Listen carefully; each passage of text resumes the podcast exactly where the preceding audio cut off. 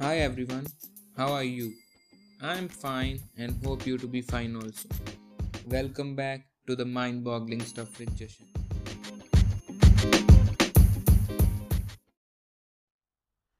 Jerome Kerviel is a French trader, consultant, and a former employee at one of the largest banks in Europe, Societe Generale.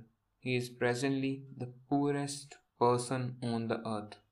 Jerome Kerviel is a graduate from Lumiere University Lyon 2 in 2000 with a Master of Finance specializing in organization and control of financial markets.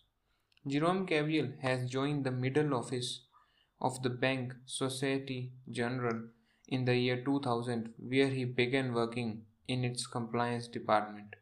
However, he was later promoted to bank's Delta One products team in Paris in 2005 where he worked as a junior level derivatives trader earning US dollar 66,000 or 49 lakhs per year.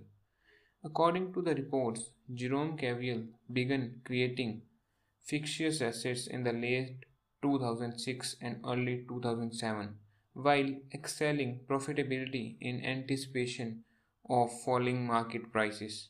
In order to mask his footsteps, Jerome Kerviel started creating losing trades intentionally so as to offset his early gain.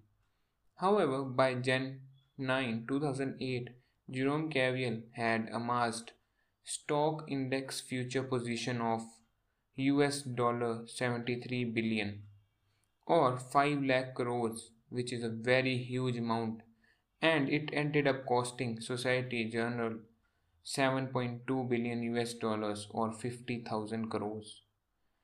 His employers later uncovered unauthorized trading links to him on 19th January 2008. Jerome was taken into police custody on 26 January 2008 and was formally charged on 28 January 2008 with the abuse of confidence and illegal access to the computers. Jerome Kerviel became the center of attention on 24 Jan 2008 when the Societe Generale filed a lawsuit for fraud, breach of trust, and forgery against him. Despite the fact that the charges filed against him carry a maximum three year prison term, he served less than five months of detention and was released from the prison on the 8th September 2014. He is currently working as an IT consultant firm at Lumiere Consultancy Firm.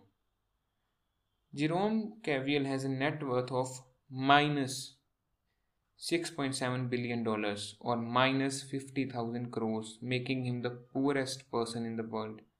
Kerviel would have been one of the 50 richest people in America if the debts he owes to the French bank Societe Generale for fraudulent trades were his assets. So, guys, stay tuned and thank you for your precious time.